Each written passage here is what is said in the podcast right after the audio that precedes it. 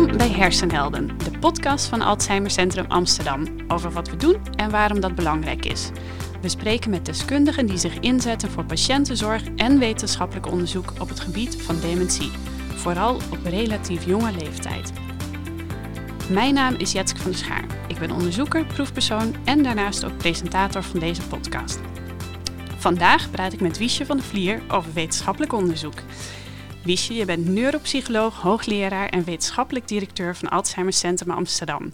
Volgens ZonMW, dat is een belangrijke verstrekker van subsidie, ben je ook nog het gezicht van dementieonderzoek.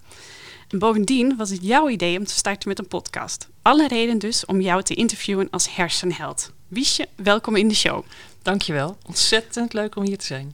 Nou, daar zijn wij ook heel blij mee. Um, en laat ik even beginnen ook met dat laatste, want uh, het idee voor de podcast kwam uit jouw koker.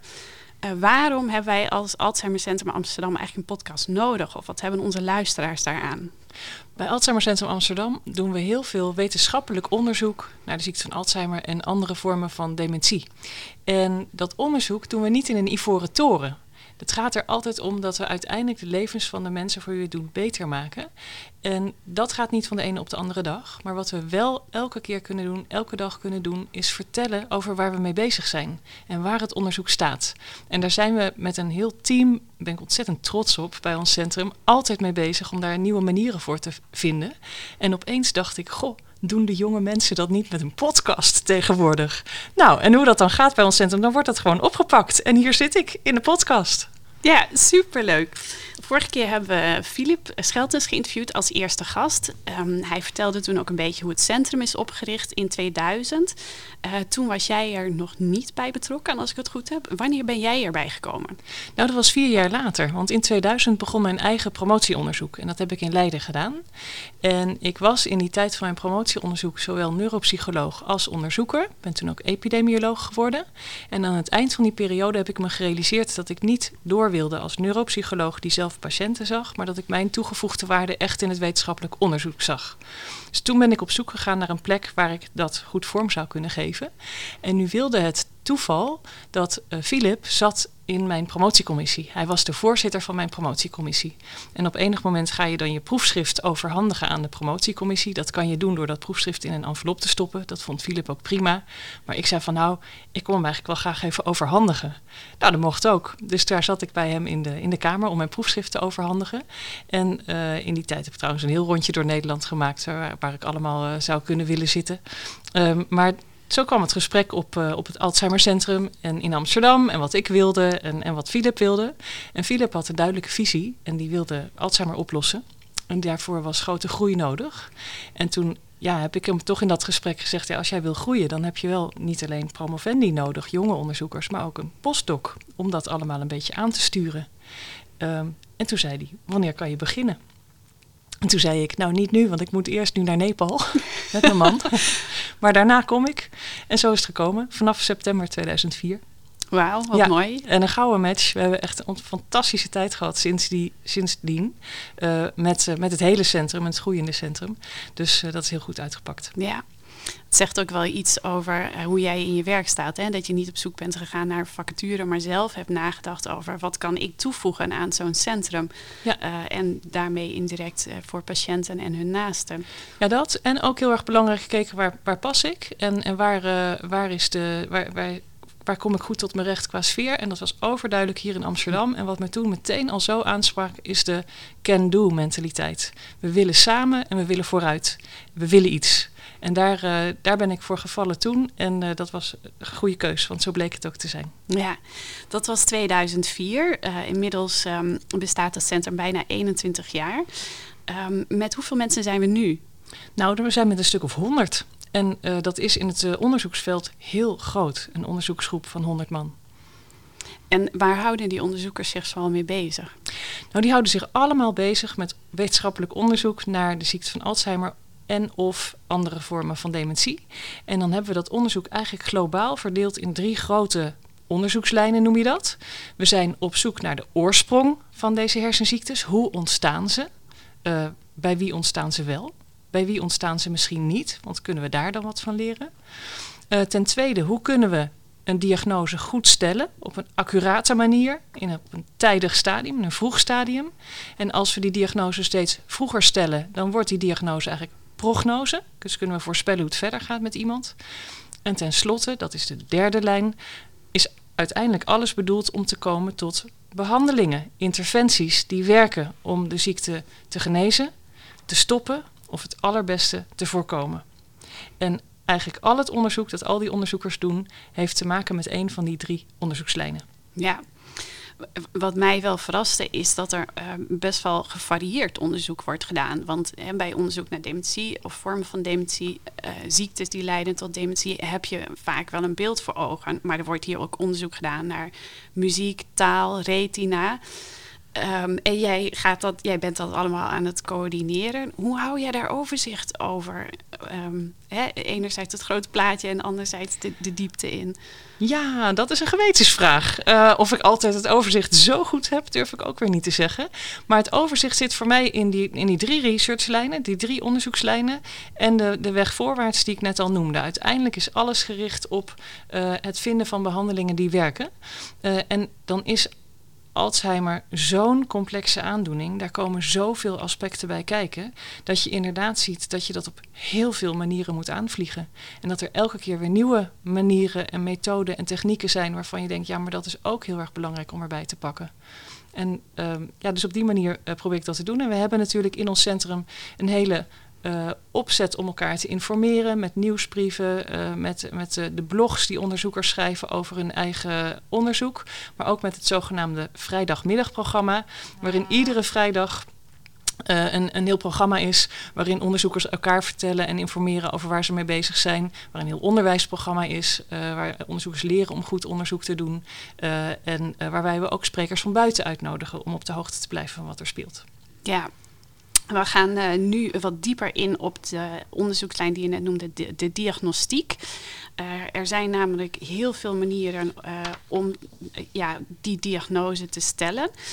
Um, kun je een aantal van die manieren noemen? Ja, en dan zit ik even te denken of jij, dan heb je denk ik echt over het wetenschappelijk onderzoek.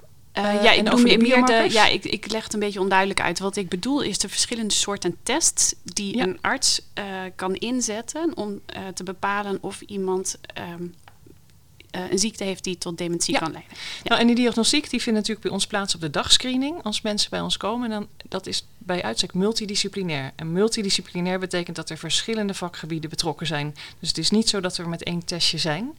En de diagnostiek van alle hersenziektes die tot dementie leiden, die heeft verschillende componenten. Aan de ene kant wil je weten, hoe gaat het met iemand nu? Gaat het mis in het dagelijks leven? Wat zijn de problemen waar iemand tegenaan loopt? En daarvoor hebben we het neuropsychologisch onderzoek. En ook een heel zorgvuldig neurologisch onderzoek. En wat is het verschil? Neuroloog die, uh, die bekijkt uh, uh, hoe het lichamelijk gaat, met de hersenfuncties gaat. die bekijkt ook hoe het met alle cognitieve domeinen gaat. Het neuropsychologisch onderzoek voegt eraan toe dat je testonderzoeken doet die dat in maat en getal vangen. Um, dan weet je nog niet wat de oorzaak is van die geheugenproblemen of van die taalproblemen. En daarvoor hebben we diagnostische tests die echt iets zeggen over de hersenschade. Dan moet je denken aan de hersenscan, de MRI, waarop je atrofie of hersenkrimp kunt zien. Maar je kan daar ook zien vaatschade, dus als er bijvoorbeeld uh, kleine infarctjes zijn. Um, we hebben tegenwoordig ook de amyloïd PET-scan. Dat is een andere hersenscan. Die beeldt echt het Alzheimer ziekteproces af. En we, ook, we hebben ook biomarkers in hersenvocht. Dat hersenvocht dat omgeeft de hersenen. Dat staat in direct contact met de hersenen. Maar dat kan je ook heel eenvoudig afnemen met een ruggenprik. En in dat hersenvocht dwarrelt van alles rond. Wat ook in de hersenen zit. En dat vormt er eigenlijk een afspiegeling van. En we kunnen dus de Alzheimer-eiwitten, amyloïd en tau tegenwoordig meten in dat hersenvocht. De allernieuwste ontwikkelingen zijn dat we ook richting bloed gaan. Ja. Dat gebruiken we nog niet in de kliniek. Je noemde net het woord biomarker. Uh, hoe zou je uitleggen wat dat betekent? Een biomarker is een, uh, een meting eh, maat, uh, die iets zegt over het onderliggende proces, hersenproces in ons geval. Dus wij willen eigenlijk weten, is er Alzheimer hersenschade in de hersenen?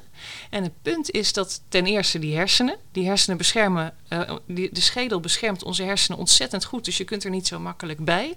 Maar ten tweede is de hersenschade waar we naar op zoek zijn microscopisch klein. Dus je kunt zelfs al zou je de hersenen, de schedel open kunnen liggen, dan zie je niet meteen die hersenschade zitten. Dus je bent op zoek naar maten, naar metingen die jou vertellen: is er Alzheimer hersenschade in de hersenen. Nou, een voorbeeld zijn dus de biomarkers in het hersenvocht. We kunnen concentraties van bepaalde eiwitten in het hersenvocht meten.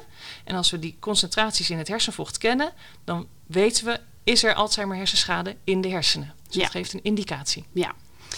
Ehm, toen ik eh, deze uitzending aan het voorbereiden was, kwam ik iets interessants tegen. Um, jij las namelijk op een gegeven moment een zin van zes woorden die bij jou zoveel vragen opriep uh, dat je een onderzoek hebt opgezet om daar antwoord op te krijgen.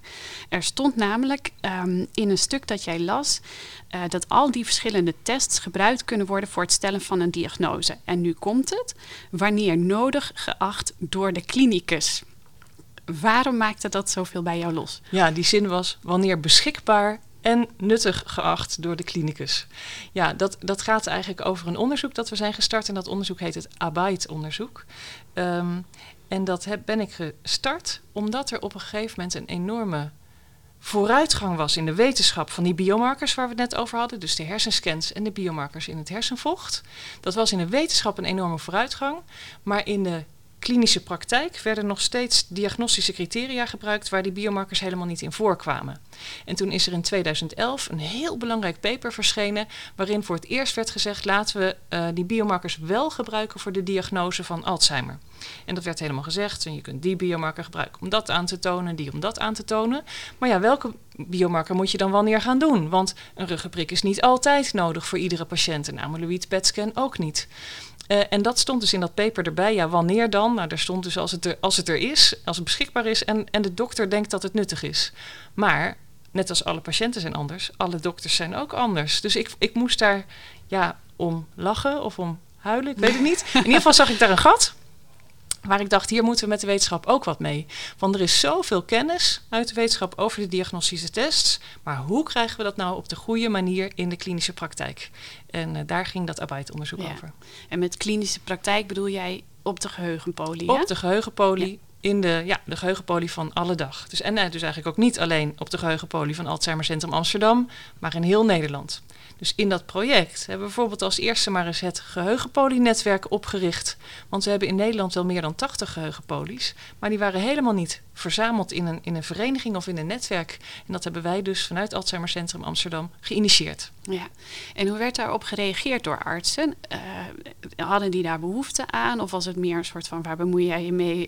We, we weten zelf al hoe we dit gaan doen? Uh, nou, nee, zeker. Want wat we zien is dat er het, het niveau van, van de patiëntenzorg is hoog in Nederland. En dat betekent dus ook dat heel veel van de, van de, van de dokters, van de artsen, willen heel graag het goed doen. En willen met de beste informatie werken, maar willen ook heel graag bijdragen aan nieuwe kennis, dus aan wetenschap.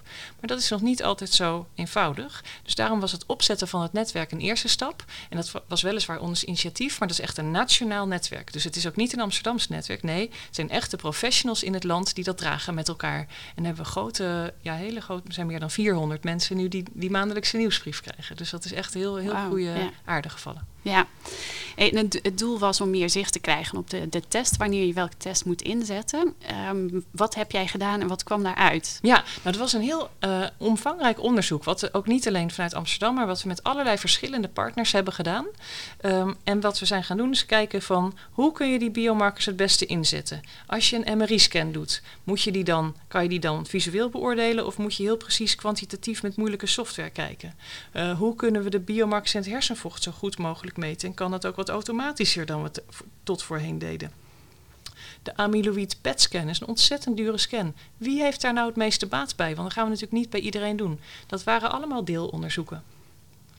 Dan vervolgens kwam de vraag: oké, nu zijn die tests gedaan en nu komt er wat uit. Nou, de ene test wijst op Alzheimer, de andere niet zo erg.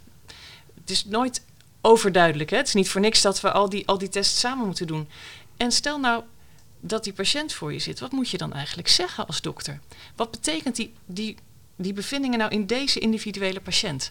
En dat is, toen zijn we hele prachtige voorspelmodellen gaan ontwikkelen. Dus eigenlijk hele ingewikkelde statistiek om van groepsniveau naar individueel niveau te komen. Dus om die kennis die we hebben, nou, bij mensen die later Alzheimer krijgen, zijn de biomarkers gemiddeld anders dan bij de mensen die dat niet krijgen. Om dat te vertalen van, nou nee, er zit nu mevrouw A, mevrouw Jansen zit nu tegenover je. Wat betekent dit voor haar? En dat is ons gelukt. En daarmee waren we wereldwijd de eerste in ons veld. In de oncologie of in de hart- en vaatziekten is dat al veel normaler. Maar in het Alzheimerveld was dat heel bijzonder. Nou, die, ik had het net al over die algoritmes, die statistische voorspelmodellen. Kijk, als wetenschapper hou ik daarvan. Ik vind dat heerlijk. Maar ik dacht ook, nou, of dat nou meteen zo handig is voor de klinicus in het veld, voor de, voor de dokter in het veld, dat is ook maar de vraag. Want eh, dit gaat niet meer over het stellen van de diagnose dementie, maar over het stadium daarvoor. Als ik ja, dus het gaat over de stellen van de diagnose Alzheimer. Um, waarbij je dus dat kan doen in het stadium dementie. Maar nu we die biomarkers hebben, kan je dat dus ook al eerder doen. Want Alzheimer krijg je niet van de een op de andere dag. Dus je kunt dat al doen in het stadium van milde cognitieve stoornissen. Al wel een geheugenprobleem, maar nog geen dementie. Weet je verder helemaal niks en krijg je van een dokter in het land de diagnose milde cognitieve stoornissen, afgekort MCI, Mild Cognitive Impairment, dan weet je 50% kans om dementie te ontwikkelen in de loop van drie jaar en 50% kans dat dat niet gebeurt. En die 50-50, dat is natuurlijk eigenlijk niks. Dat is natuurlijk eigenlijk verschrikkelijk.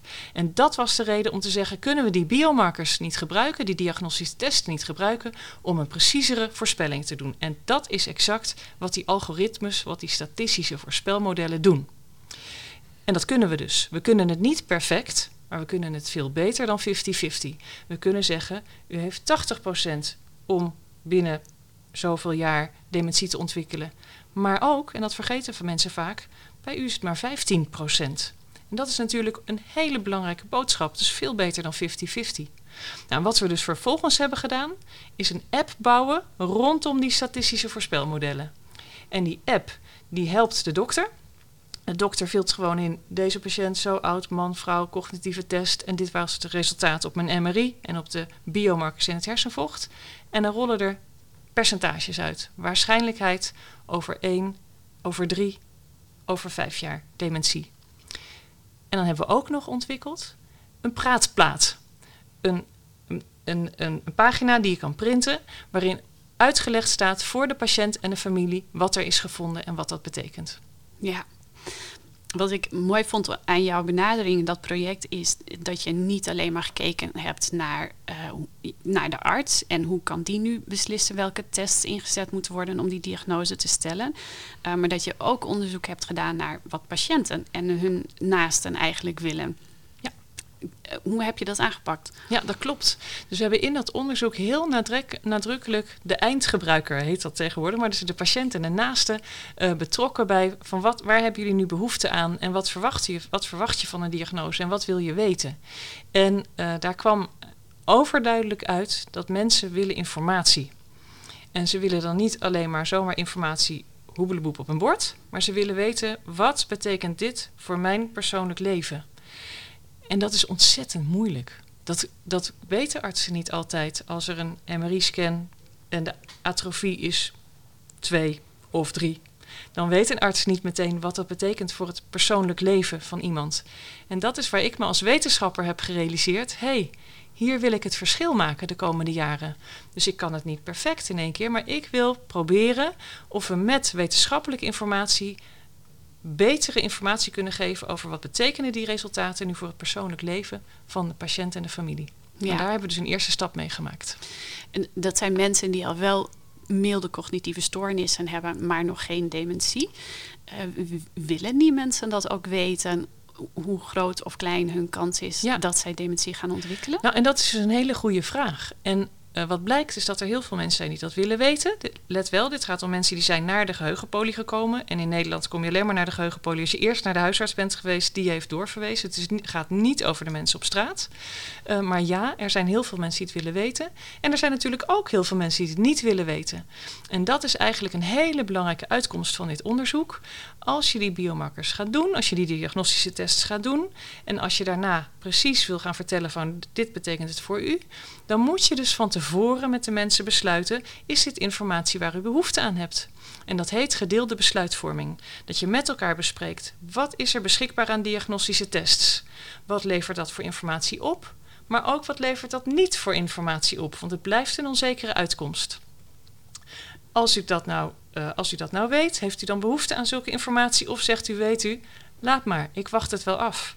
En dan vanaf daar kan je dus uh, dan op basis van gedeelde besluitvorming uh, die diagnostiek gaan inzetten. En dan ben je dus veel zekerder dat het goed past bij wat uh, de patiënt en de familie graag willen. Ja. Heb je zicht op die verhoudingen? Van hoeveel mensen het willen weten of niet willen weten? Nou, vind ik lastig. Ik weet natuurlijk in Alzheimer Centrum Amsterdam komen er relatief veel mensen die het willen weten. Omdat wij hier ook uh, second opinions, third opinions hebben. Uh, in het land zal dat misschien veel minder zijn. Die verhoudingen weet ik niet precies. Maakt mij eigenlijk ook niet zoveel uit. Wat mij opvalt is dat er heel veel uh, professionals, dus heel veel dokters, hele overtuigde mening hebben over is helemaal niet nodig voor die mensen om dat te weten. Is veel te moeilijk om te begrijpen. Of uh, is wel heel belangrijk om te weten. Want je moet toch weten wat de oorzaak is. Dus je moet toch altijd die biomarkers doen. Maar beide is natuurlijk niet waar. Beide is individueel bepaald voor de patiënt en de familie waar het dan om gaat. En de situatie waar het dan om gaat. Uh, en ik denk dus dat het vooral goed is om dat gesprek vaker met elkaar aan te gaan. Beter met elkaar aan te gaan, die informatie beschikbaar te maken zodat mensen weten wat er kan en wat er niet kan. En wat wij zien in Alzheimer Centrum Amsterdam is dat mensen komen met een probleem. Er gaan thuis al lang ontzettend veel dingen mis. En dan is het vaak zelfs een opluchting als je weet wat de oorzaak ervan is. Dat je niet gek bent, maar dat het een ziekte is. Dat je partner niet bewust ruzie zoekt. Uh, dat er geen relatieproblemen zijn, maar dat er een ziekte achter zit. En dat uitleggen, daar goede informatie over geven, uh, dat betekent dat je er beter mee om kunt gaan als familie. En dat betekent natuurlijk ook dat je de juiste zorg kunt regelen en gaan inzetten. En daarmee wordt het ziekteproces gaat daarmee vaak eigenlijk ook beter.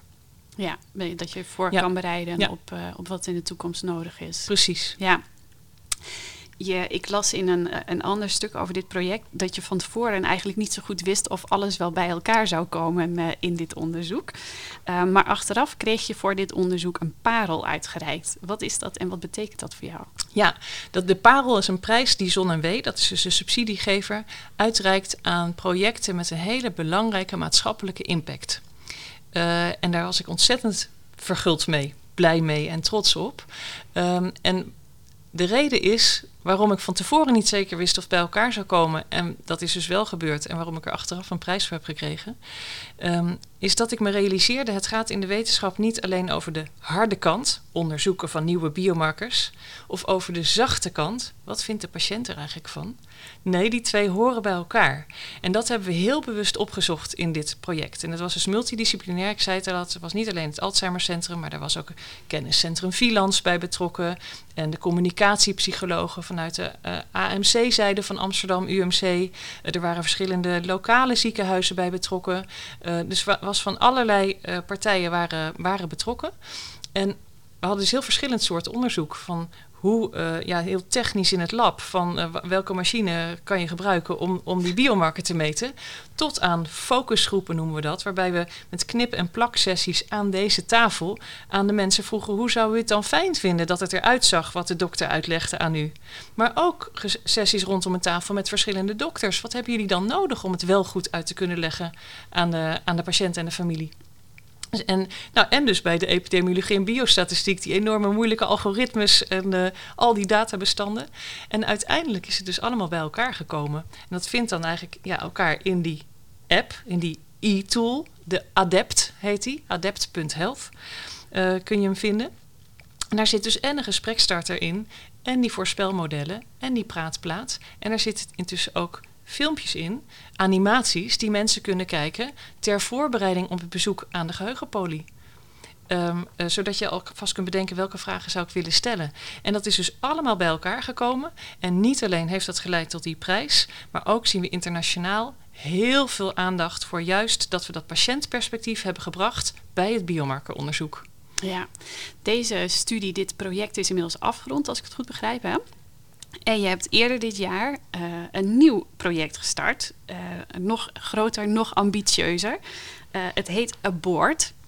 Um, Kun je vertellen wat de aanleiding was voor dat project? Ja, waarom zeker. je hiermee gestart bent? Ja, zeker. Nou, het- we hadden het dus net over Arbeid en dat was op een gegeven moment afgerond en, en ja, eh, heel erg goed gelukt eigenlijk. Van alles wat we hadden gehoopt was er ook uitgekomen. Enorm veel plezier aan gehad. Dus dat was beslist een inspiratie. Ook een inspiratie om samen te werken met hele andere soorten partijen. Met bedrijven, met kennisinstellingen, met ziekenhuizen en wat dat kan opleveren. Ehm, en toen dacht ik opeens, ja, met Alzheimer zitten we nu in een heel bijzondere tijd. Ehm, Alzheimer is een ontzettend grote ziekte. Het gaat ons allemaal aan. Eh, om dit op te lossen, heb, dit kan niemand alleen. Hebben we, eh, hebben we iedereen nodig. All aboard, iedereen aan boord.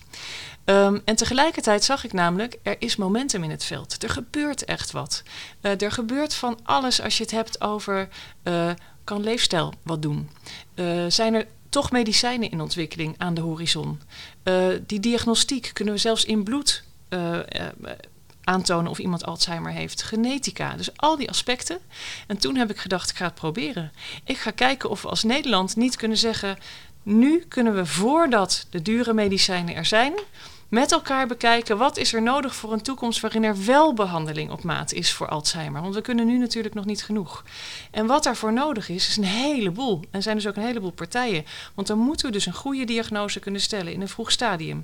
En als je die diagnose al heel vroeg stelt, dan wil je dus ook kunnen voorspellen wat dat betekent voor het persoonlijk leven van mensen. Niet alleen of je de dementie ontwikkelt, ja of de nee, maar ook of je nog een betekenisvol gesprek kunt hebben, of je je vrienden nog herkent, of je in je eigen huis kan blijven wonen. Dus al die aspecten, dat willen we ook op een nationaal niveau. Dan moeten we erover nadenken. We willen die ziekte stoppen voordat de dementie begonnen is. Heb je het dus over preventie met leefstijl en met medicijnen. En bij al die aspecten wil ik de mensen waar het om gaat, de patiënt, die is misschien nog niet eens patiënt als we al heel vroeg zijn, dus de burger en de familie, wil ik aan het roer. Dus die betrekken we bij al die aspecten. En gaan we ook heel erg zorgen dat dat allemaal terechtkomt in tools en toepassingen die echt bruikbaar zijn, dus e-tools, um, waarmee we de zorg echt kunnen veranderen. Nou, en zo is Abort ontstaan met al die aspecten erin. Um, meer dan 30 partners uit alle hoeken van de maatschappij, alle Alzheimercentra van Nederland, maar ook verschillende ziekenhuizen, andere zorginstellingen, kennisinstellingen, bedrijven, maatschappelijke organisaties. En iedereen samen zet de schouders eronder en zijn we inderdaad nu een paar maanden van start. En hoe lang gaat dit project lopen? Dit project gaat vijf jaar lopen. Uh, en aan het eind van die vijf jaar is het natuurlijk niet zo dat ik denk dat alles dan opgelost is, dat we er dan zijn. Ik denk wel dat we dan echt stappen gezet hebben. En ik hoop dat we dan de wind zo in de zeilen hebben en dat het dan zo duidelijk is waar we, aan het, waar we naartoe aan het gaan zijn, dat we het project dan nog wat verder kunnen verlengen. Uh, want ik denk dat er in de komende tien jaar echt heel veel gaat gebeuren in het Alzheimer-onderzoek. Ja? Ja, ja, ik denk het wel. Je ziet nu dat de eerste medicijnen aan de horizon zijn. Uh, het eerste medicijn is goedgekeurd door de FDA. Uh, dat is heel belangrijk nieuws. Tegelijkertijd realiseer ik me ook, daarmee zijn we er nog helemaal niet. Want of dit medicijn het nou is, het zal sowieso maar voor heel weinig mensen beschikbaar zijn. Moet ook nog blijken of het daadwerkelijk klinisch uh, op het ziektebeloop ook een effect heeft. Maar wat je ziet, dat in de slipstream komen al de, de opvolgers, de betere medicijnen, de, die het nog beter gaan doen. En gaan we nog meer leren, ook andere medicijnen die andere ziekteprocessen aan, uh, aangrijpen. Dus ik zie, het is begonnen, het is van start en nu gaat het, nu gaat het door. We gaan, ik denk echt dat er veel gaat gebeuren. Ik, ik denk ook dat er nog best wel wat voor nodig is. Uh, Reken maar. Ja, nu wordt dementie toch ook wel vaak gezien als een, een vorm van veroudering, die, die er gewoon bij hoort uh, naarmate je een hogere leeftijd bereikt. Um, merk jij, hè, je hebt in die zin best een grote kloof te overbruggen van, van hè, dat, dat dat toch nog wel het beeld is wat soms heerst. Terwijl jij aan de andere kant zegt, ja, we gaan het stoppen voordat het start. En uh, hè, het is de ultieme ambitie om te voorkomen dat mensen ja. überhaupt dementie krijgen. Hoe, hoe pak je dat aan? Ja, ik weet niet of die kloof zo groot is. In het project Abort, in het Abort-project, uh, heeft uh, Alzheimer Nederland een hele belangrijke taak om juist die communicatie te doen. Om mensen op de hoogte te brengen van enerzijds Alzheimer een ziekte die al vele jaren van tevoren begint. Is al twintig jaar van tevoren als je er zelf nog niks van merkt. En je kunt er wel wat aan doen. En uiteindelijk zal het zijn op leefstijl en op medicijnen. Om die bewustwording, daar doen we dus veel aan. Gaan we ook veel aan doen de komende jaren. Uh, tegelijkertijd merk als ik aan die maatschappelijke partners denk, dan is er onder de ouderen van, van Nederland is er enorm veel behoefte aan meer aandacht voor uh, uh, vroeg herkennen van cognitieve achteruitgang, van Alzheimer, van activiteiten gericht op preventie, van informatie over wat ze zelf kunnen doen. Dus die kloof, of die er nou is, weet ik niet. Ik denk dat het steeds duidelijker wordt dat mensen zich heel goed realiseren uh, dat Alzheimer er niet bij hoort. Um, ja, je hoeft het maar aan iedereen te vragen die het heeft. Dat hoort er niet bij, ook niet als je 85 bent. Um, dus, dus, dus, en ik denk dat eigenlijk de goedkeuring van de FDA, dus van het uh, geneesmiddelenagentschap in Amerika, van dat eerste medicijn, dat is met name dat ze daarmee erkennen: dit is een ernstige hersenziekte. En hier gaan we wat aan doen. En juist dat aspect eraan vind ik ontzettend belangrijk. Ja, want voorheen werd ten aanzien van een diagnose, zeker een, een vroege diagnose of, of zelfs een voorspelling, uh, wel gezegd van ja, waarom, waarom eh, zou je dat willen weten als er niks is wat je daartegen kan doen? En dat kantelpunt lijken we nu over te gaan, nu er ja. behandelingen en. Nou, misschien nu de behandeling is, maar ook zonder behandeling. Want ik denk het regelen van goede zorg hoort daar zeker bij. Maar het kantelpunt zit voor mij op wat wil de patiënt en de familie zelf? Het is niet zo dat het voor iedereen moeten willen weten en voor iedereen moeten willen voorspellen. Maar als mensen het wel willen, dan moeten we het wel doen en op een goede manier.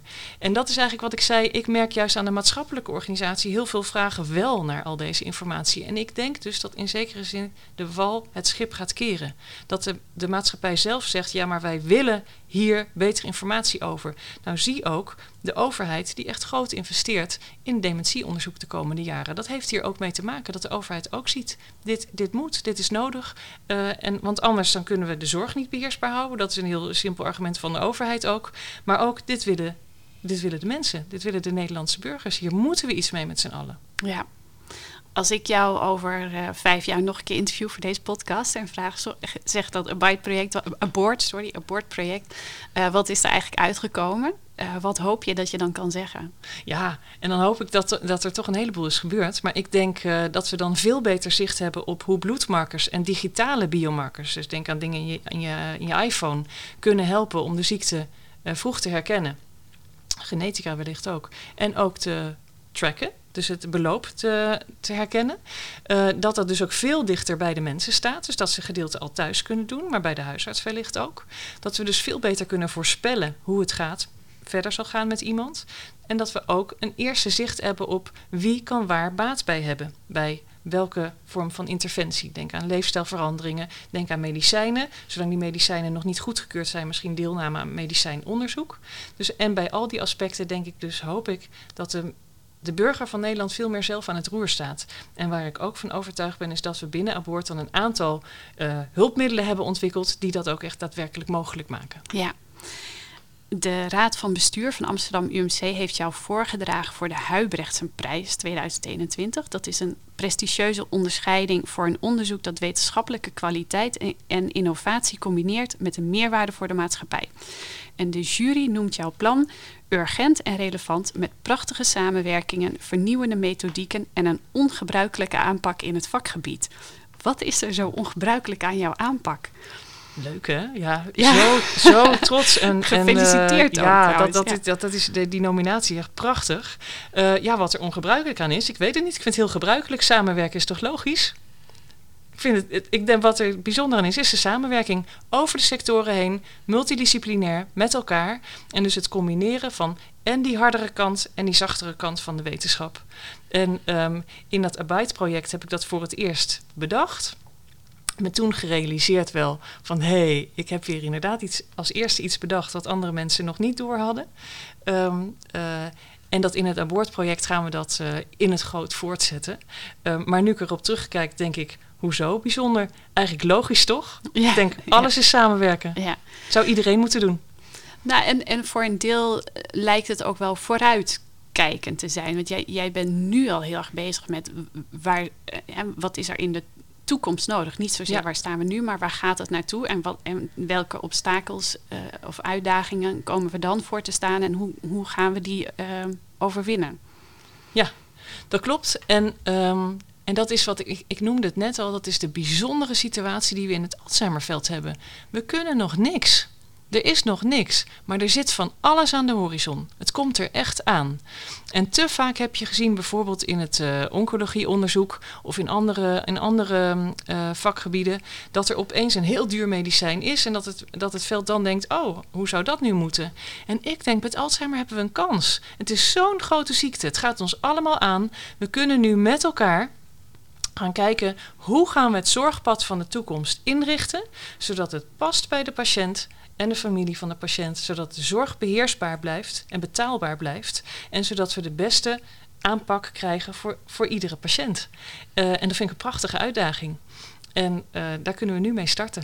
En ik vind het dus fantastisch dat het abortproject gehonoreerd is, zodat we daadwerkelijk die start in gezamenlijkheid met het hele veld in Nederland kunnen maken.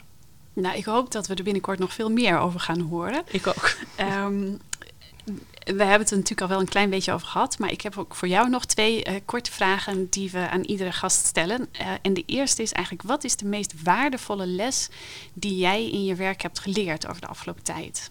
Nou, wat ik, ik zat daarover na te denken en toen dacht ik, eigenlijk is het zo als je, ik, ik zei net ook wel even kort van nou in, het, in de Alzheimer er is nog niks of, of we weten nog veel te weinig.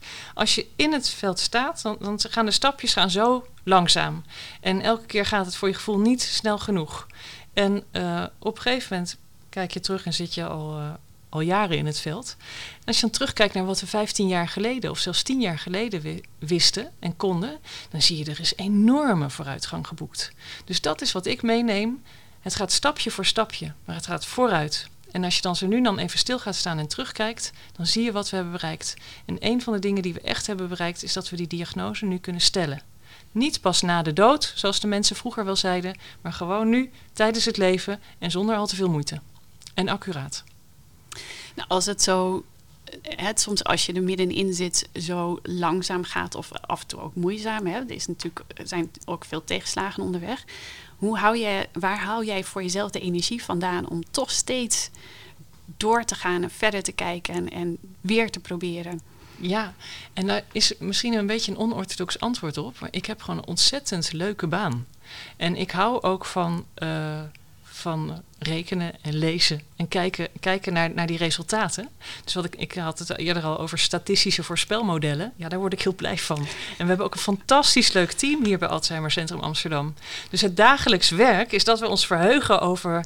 Uh, correlatieplotjes en, uh, en predictiemodellen. Um, en dan moet je dus steeds bedenken van ja, ho, maar hoe vertaalt het naar de, naar, de, naar de mensen van alle dag? En hoe vertellen we daarover naar buiten?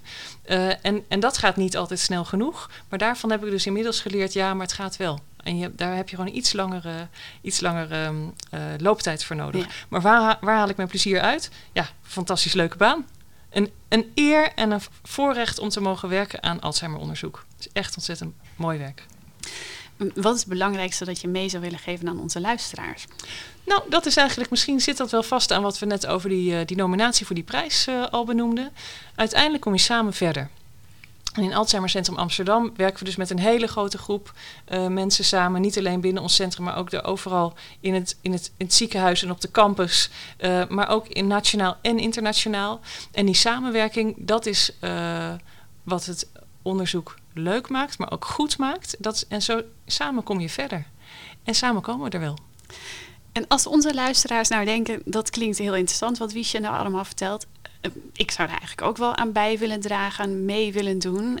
Um, kan dat en hoe dan? Nou, graag. Want uh, samen betekent ook met de deelnemers, met patiënten, met burgers, met, met mensen die willen deelnemen aan onderzoek. Want zonder u kunnen wij het niet.